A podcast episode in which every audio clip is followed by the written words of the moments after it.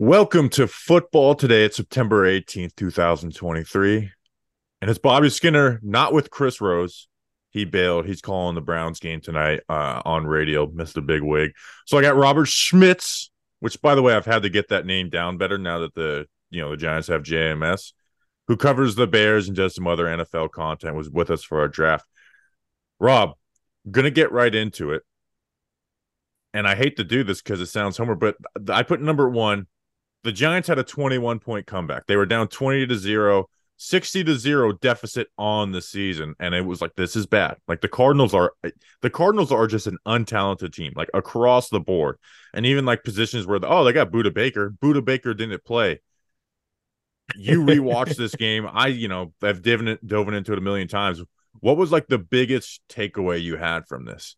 So it sounds so corny to say resiliency, like to not use some scheme word or talk about a player. But Bobby, Arizona came out firing. I mean, I don't know what was quite wrong with the Giants' offense, but on defense, it's not like Dexter Lawrence wasn't getting pressure. Josh Dobbs, who's been in that offense for what, maybe four weeks, is navigating the pocket well and throwing strikes on time to receivers that are right at their breaks. I mean, it was a tough week for the Giants, if only because you're looking at a game like that saying, oh, you've got to be kidding me. We're getting this showing from this guy. But to turn things around like they did at the second half, I mean, I you want the unbiased observer's perspective.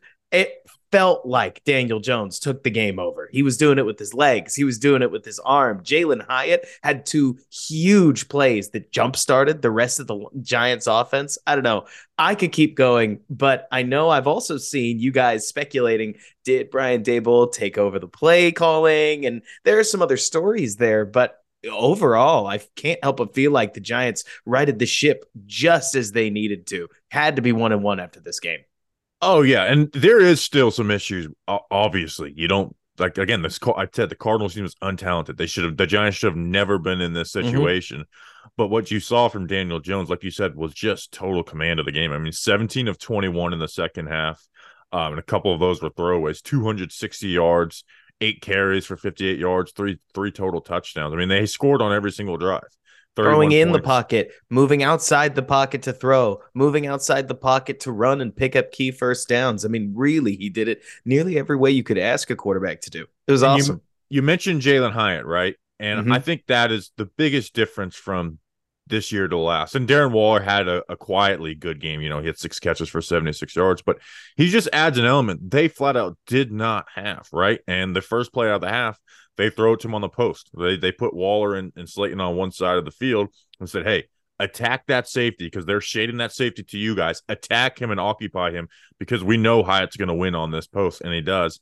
You know, he gets the 31 yard, and I think he just opens stuff underneath. Like even DJ missed two throws to Darius Slayton, where Darius Slayton won down the field. Like Darius Slayton could have had another 90 yards. Like this mm-hmm. could have been a 450 yard game for Daniel Jones instead of a 350 yard game.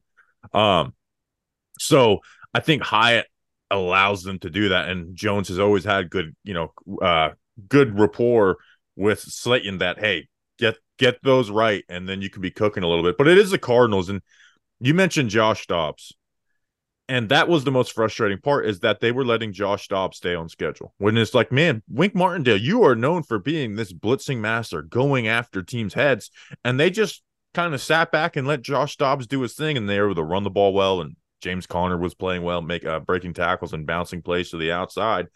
Uh, that it was kind of insane to see Wink just sit back and let everything happen underneath. Well, we saw something in a game that we'll talk a little bit more about later. I won't spoil it, but it does feel like a lot of these blitz heavy defensive coordinators are still kind of figuring out how they want to handle mobile quarterbacks, right? And it's not that Josh Dobbs is the most electric mobile quarterback in the league. It's really more Bobby. It seems like if you don't think the guy can hurt you from the pocket, just drop seven. We'll live with whatever he does because what do we think? He's going to do anything? Well, jo- Dobbs did right? He like given four down rushers and only Dexter Lawrence really able to create pressure. I mean, the only one. that's a separate conversation. I think we could talk about later. But it, it, felt like Dobbs was totally comfortable navigating zero or one rushers. And that's something that's obviously got to change for the Giants. But in the meantime, seeing your quarterback step up and be the reason you won a game is a pretty massive thing to get from a quarterback that just signed a deal like he did. Well, especially after that Dallas week one game, which was just the offensive line was just over. It again, I mean, you've seen some bad offensive. I mean, we saw that Giants Bears performance in the 2021 lives in infamy. And it was just, I've never seen an offensive line get overwhelmed like they did week one. And credit to them, they held up enough against, you know, a bad pass rush by uh, the Cardinals, but they didn't have Andrew Thomas. Ben Bredeson, their second, you know, best guy, uh, you know, went out, you know, starting, you know, they benched Mark Glowinski. So able to hold up there. Um, but yeah, defensively, I have like very, like, as much as I'm enjoying this win, I'm dreading Thursday night football versus the 49ers because that's that's going to be rough. But that's um, why you needed the win if you're the Giants. I mean, not to step on what you're saying, but sometimes you've got the Chiefs next on the schedule. That's where the Bears are at right now. And it makes a week two win game or that much more important because if you're one and one and you fall to one and two, okay, whatever. If you're 0 and three, do you know only six teams since 1979 have made the playoffs in the NFL when after falling 0 and 3?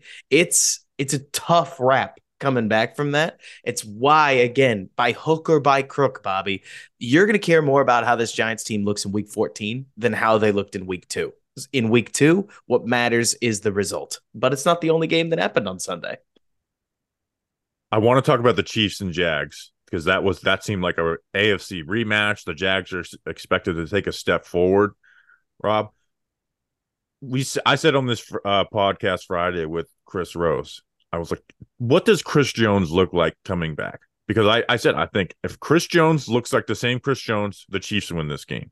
If he kind of is not getting as many reps and a little slow coming back, then I think the Jags win this game. And it was from the first drive, Chris Jones is here. I mean, on that first drive, he had a third down sack. They pushed him out of field goal range. He had a fourth and five sack.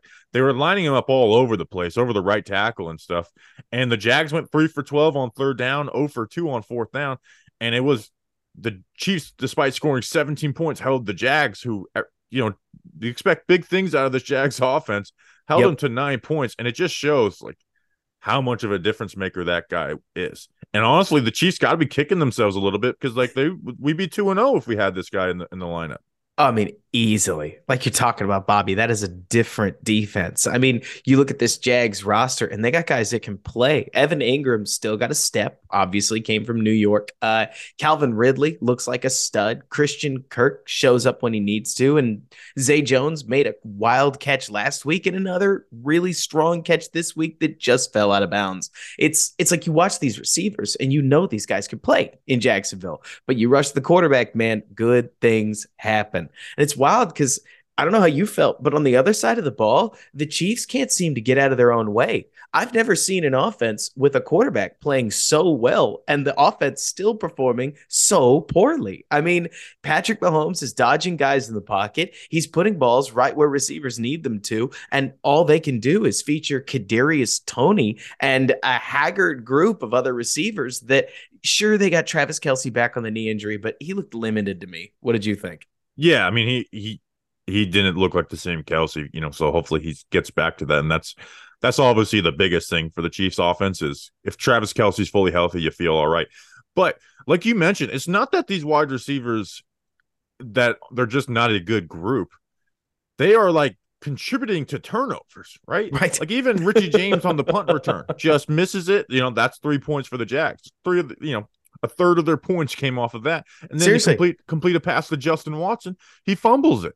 Yep. And luckily they got the ball right back because uh, the Jags turned it over after that. But you know, coming out of that week one game, it's like, well, as long as the Chiefs just receivers just drop the ball and their drops don't turn into direct right. points for the other. but it, it happened, it happened again. So it's that's where you have to, if you're a Chiefs fan, and again, I've I've said in here, the floor for the Chiefs is like the third team in the AFC, right? right? So it's not like the Chiefs aren't good, but your your your standard is Super Bowl and being the best team in the NFL every single year. And I don't know if you can have that standard with this receiving group because you're going to face some no. deadly pass rush units and who have their secondary tied up. And you're going to need like you, it's again, it's going to be Kelce's going to have to be amazing and fully healthy for them to move forward and and get to the get another ring.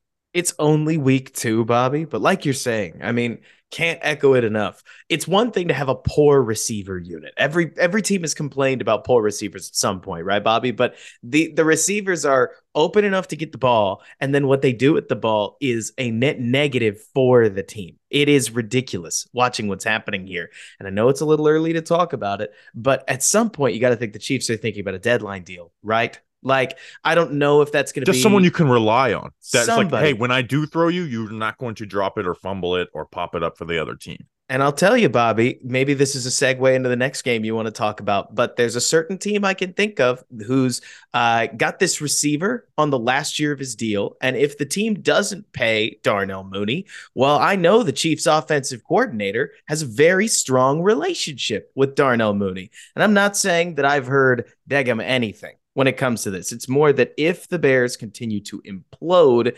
maybe certain trading options start open up or opening up that aren't just Mike Evans and the other little more obvious ones, right? I, I can definitely see them doing that. I mean, they made a uh, you know a trade for Toney at the at the not at the deadline, but a week before the deadline last year. Last thing on this Jags Chiefs game. Yes. One, I love watching the Chiefs defense put three stack linebackers out there consistently. Mm-hmm. And not because it's their scheme, because they have three fucking dudes like Willie do. Gay, uh, Nick Bolton, and Leo Chenal. Like it, it has nothing to do with oh, this is their scheme. No, it's like we got three dudes. And that was why it's like when they drafted Leo Chenal, it's like, oh, they already got two linebackers. I want to see Chenal go to a team he's going to play. And then he went out there and played well. I thought Karlaftis played well. Here's the thing, and this is something I've noticed about Lawrence as he ascends and goes up to like, okay, what tier is this guy in? I again, we're talking about high standards for guys, and Lawrence, there's got to be a high standard for him. I really worry about him under pressure. Like you look at the splits of him being clean and under pressure, and I think it's the biggest dichotomy between guys in the NFL, right? Where it's like he's not the worst quarterback in the NFL under pressure, but the guys who are in his range are just bad quarterbacks in general. But when he's kept clean, he's like the best right in the NFL. And if there was one thing at Clemson that popped up, and it didn't happen a lot because he wasn't under pressure a lot there, it's like when he's under pressure, there's just misses and, and bad decisions, but they didn't have to pay for it because they were so much better than everyone. I just, as the Jags ascend, that's just something that's like, that's the main thing I'm watching with this team. How can Lawrence get better under pressure? That being said, they almost had like three touchdowns where it right. was a beautifully played nobody like I think Lawrence might place the beautiful like have the the best accuracy when he is clean in the NFL. And they were just like one yard out of the end zone, right. which Lawrence has gotten a lot of touchdowns like that, where it's like, man, that I can't believe they dropped that in. Like you mentioned the Zay Jones one last week, and you see that even his rookie year, as bad as that was, he had those plays. Oh yeah, but those those popped out.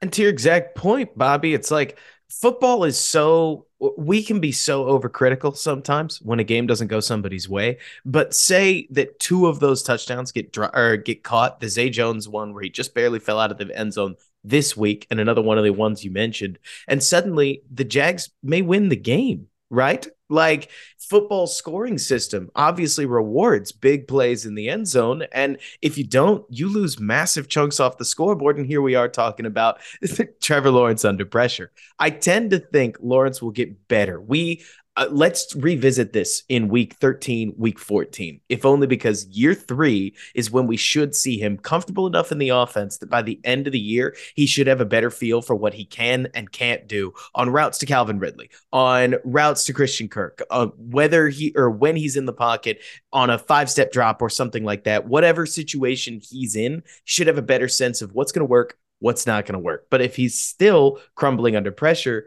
I mean, that's something you can't really do in the playoffs because every quarterback ends up under pressure eventually. And and I agree, and that's the thing I'm watching for. Like Jags got a, they've got their floor has been raised because of Trevor Lawrence, but to raise their ceiling, that's like you mentioned, like week 13. Does it does it get bet? Does it get better week 13? That's the thing I'm watching for the Jags this year.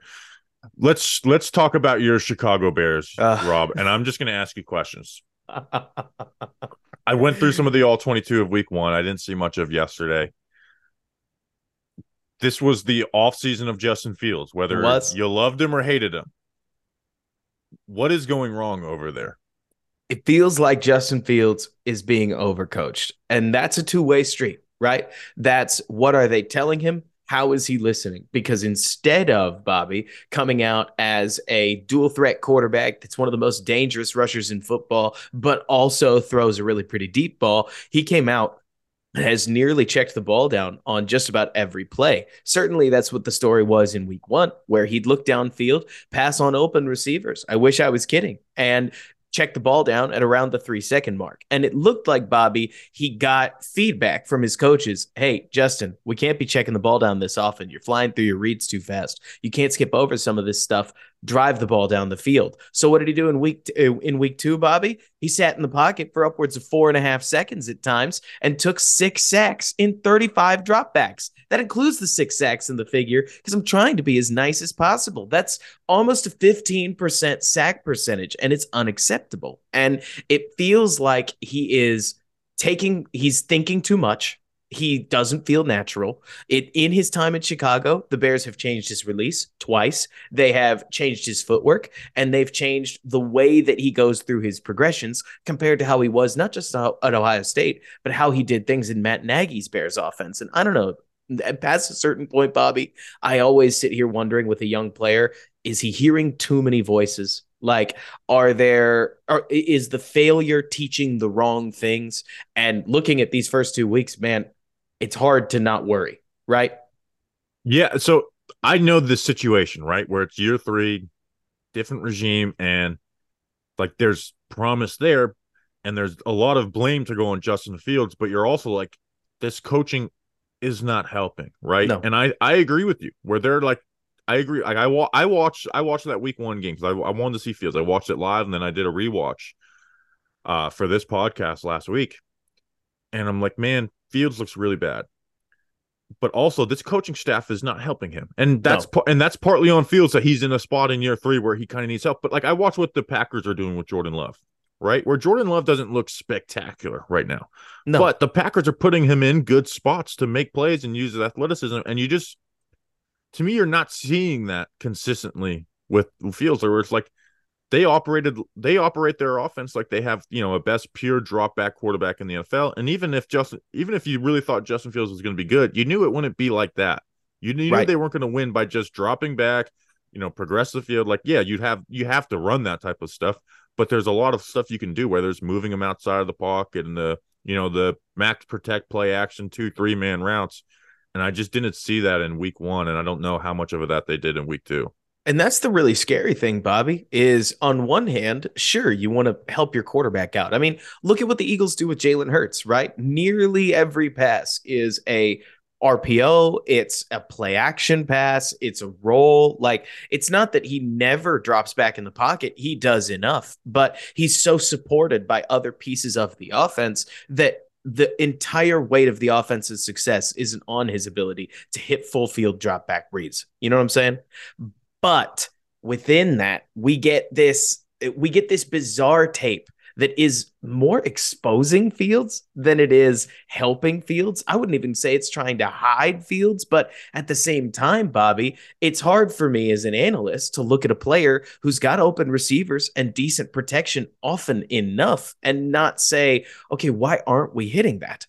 Like past a certain point, you do have to hit a strike from the pocket. I mean, Daniel Jones, you just brought him up in your experience there. Here he is in what is it, year five now? And he yeah. is, he's firing strikes over the middle to tight window th- or tight window players while under pressure. Like you eventually have to hit that big throw from the pocket on fourth and eight or third and 15 because that's just the state of things in the NFL. So I honestly sit here pretty bewildered. I think Fields' talent is obvious, but every time I hear Bears fans say, "Oh, we should just roll him out more, use more play action," it always brings up echoes of exactly what people said about Mitch Trubisky. You know what I'm saying?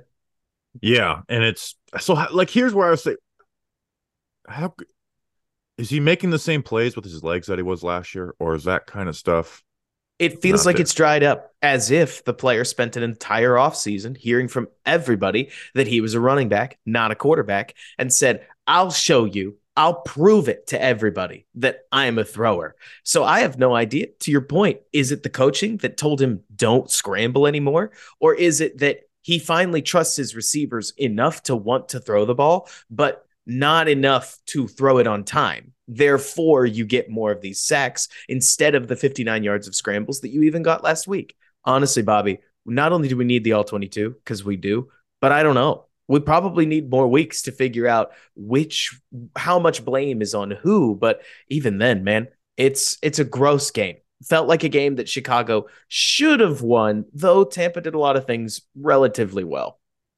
and that leads into the next topic rob to the NFC South, the worst division in the NFL. Well, we got the Saints, you know, maybe going to go 2 and 0 playing the, you know, the the Panthers later tonight, and you have the Falcons and the Bucs who are both 2 and 0 which 2 and 0 team is better, the Falcons or the Bucs?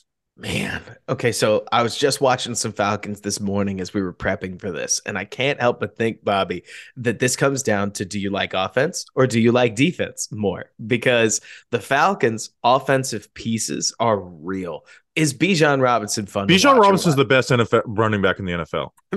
he's, he's the. I'm. I'm, ser- I'm not exaggerating. He's second in rushing on a team that is splitting the carries between the two guys. Right. And I don't even hate that they're splitting because Allgeier is, does his job really damn well. Seriously. I, the way Bijan's able to make guys miss while staying in the structure of the run, which means we're not like juking this guy out of his shoes, but now right. the linebackers have have pursued and they're there. We're not bouncing plays and reversing them and putting together highlight plays. No, we are running wide zone. And if a dude gets in the backfield, I'm doing the most subtle of jukes to get your ass off me. And then the speed at which he hits the hole, and then you add the receiving element. I am not exaggerating. And I, you know, I'm, you know me, Robert. I'm kind of sometimes late to the party because I'm, I don't like to anoint things right off the bat. I get you. Bijan running back, Bijan running back, Bijan Robinson, to me is my favorite player in the NFL right now. Oh, I mean, and it makes me love the Atlanta. Fal- I think he's the best running back in the NFL. I really, I really, really do. And it's so funny because then I'm going to come right behind you and not just talk about Bijan. I think Drake London rules. He's one of the better contested catch guys that I've seen just in the way that he will use his body to box guys out and take balls that a DB should have a shot at and take that shot away. And so he'll just clean up a 13 yard curl or a slant that the, or where the ball hits him in the body and he'll take care of it. His, Kyle Pitts is obviously awesome. Can't help feeling like Bobby. What holds this t- Falcons offense back is their quarterback. But as soon as I start thinking about that, I take a look at the depth chart. Taylor Heinicke's on this team. Like, if Desmond Ridder doesn't get better, there's a floor here. You know what I'm saying? I'm so glad that you brought this up because I don't know if you've been listening to the show or keeping up with the John Boy socials. I have been in on this. Like, I think that they need to put Heinicke in, right? And Ridder won this game, and Ridder made some plays. He was a lot better this did. week than he was last week, right? Where and where what I mean by that is they were able to complete a pass past the line of scrimmage. But, but to me, it was Bobby, still it was still ugly from Ridder though, man. He man, was three for eight on passes over ten yards with an uh, ugly interception. There were two plays where Quay Walker and Jaire Alexander had passes yes. put directly yes. in their chest, and they dropped them. I mean, and the Jaire one's a pick six. The, yeah. the Jaire one may have iced the game immediately. Yeah, I mean, it, it, bad. Seriously, and they won this game by one point. I love this Falcons team. I think they're winning the division. The one big play that they, uh, you know, had was a deep throw on a flea flicker that was underthrown by Ridder. Um, you know, on their two field goal drives to end the game, he completed four passes. You know, you had a third and seven throw behind on on a slant route, which is like you can't throw the ball behind on a slant route, right? Like that. Um, now, what I will say, what he did do is he, I thought he used his legs very well, right? Getting yes. outside the pocket and not letting, uh, you know, uh, avoiding sacks. He had the rushing touchdown, obviously, but really, this was there was a couple, like you mentioned, Drake London. There was two passes to him on that dagger concept in the beginning of the game, and then on that out route uh, at the end of the game on that on one of those last drives. But to me, man, like the I love the Falcons. They're my favorite team to watch, but it's it's I'm I, it's like I love you, but I want more for you type of relationship. and I mean, seriously, best news possible for this Falcons team is that if Ridder isn't the dude by week seven. They've got a viable option they can turn to that'll be fresh at that point in the season. And to talk a little bit about the Buccaneers, their defense is legit. I think what Todd Bowles does on the back end, and especially given that they were able to handle the Bears like they did without Carlton Davis and a couple other guys on their team, like they they don't have Calijah Kancey, for instance, at the moment, when he comes back, that defensive line that's already got juice is going to get that much nastier. But at the end of the day, Bobby, this offense in Tampa Bay is a question of how far can Mike Evans and Chris Godwin take you. Baker Mayfield looks like a requisite NFL quarterback. Props to him. Like he, especially against Chicago, balled. But that doesn't mean that he balling against Minnesota's defense, who's got nearly no talent, balling against Chicago's defense, that I'm not kidding, Bobby, might be the worst defense in the NFL. I don't know if that gets you the trophy that you think it does, right? Whereas yeah. with the Falcons, there's a plan here. There's a real plan to win major games. And I can't help thinking that they can go further than Tampa can. I, yeah, I, I, I mean, I, I truly think Bijan's the best back in the NFL, and, and I, I don't hate that they split carries. But I think Allgeier, the way he's able to run through contact, is just really something beautiful. I mean, they're they're the number four rushing team in the NFL. I think by the end of the season they'll be number one. Um, also Arthur Smith, ballsy call on that yes. fourth and inches at the two minute mark. Awesome, like, like gotta do stuff. it. Gotta um, do it.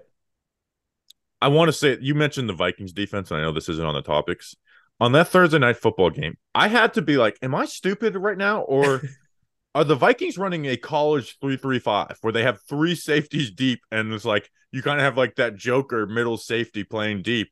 And I'm like, why aren't the Eagles just run, handing the ball off? And finally, they did, and had like one of the best rushing performances in oh, NFL yeah. history in like the in the 21st century. I couldn't. They just cruised. That. I mean, kudos to Brian Flores for trying new things. I mean, that's what I wish Matt Eberflus would do. Just to use an example, because there's too many defensive coordinators. I feel like you've seen this enough, Bobby, where you know that the team is missing core pieces to run a defensive scheme, and yet we run it anyways right?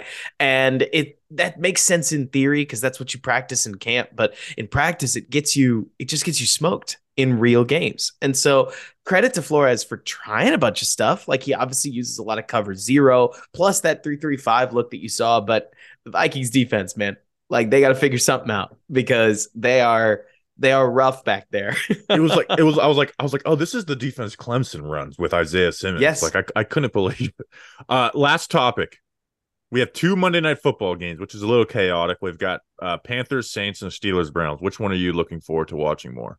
I actually really want to see the Saints. I mean, I thought so. I ended up spending a bunch of time because of Justin Fields watching quarterback dropbacks because part of me thinks that Fields' drop might be part of the problem. That's a whole separate discussion, Bobby. But within that, as I watched Derek Carr, the guy kind of balled last week. And so I sat there watching that game going, hang on, is what Pete Carmichael and what Derek Carr are cooking up in, in New Orleans with Chris Olave, Michael Thomas, and a couple other weapons, eventually Alvin Kamara when he comes off his suspension. Like, is this real? And then the Titans, who the Saints defense had made look so, so bad. They went out and beat the Chargers, who are yeah, not a Chargers bad team. Are, you got to be panicked if you're a Chargers fan. Got to be worried. But as a Saints fan, this could be a blowout. I'm not a Saints fan, but like as a, if you're a Saints fan, this could be a way better team than I think anybody gave them credit for. That's just what I see. What about you?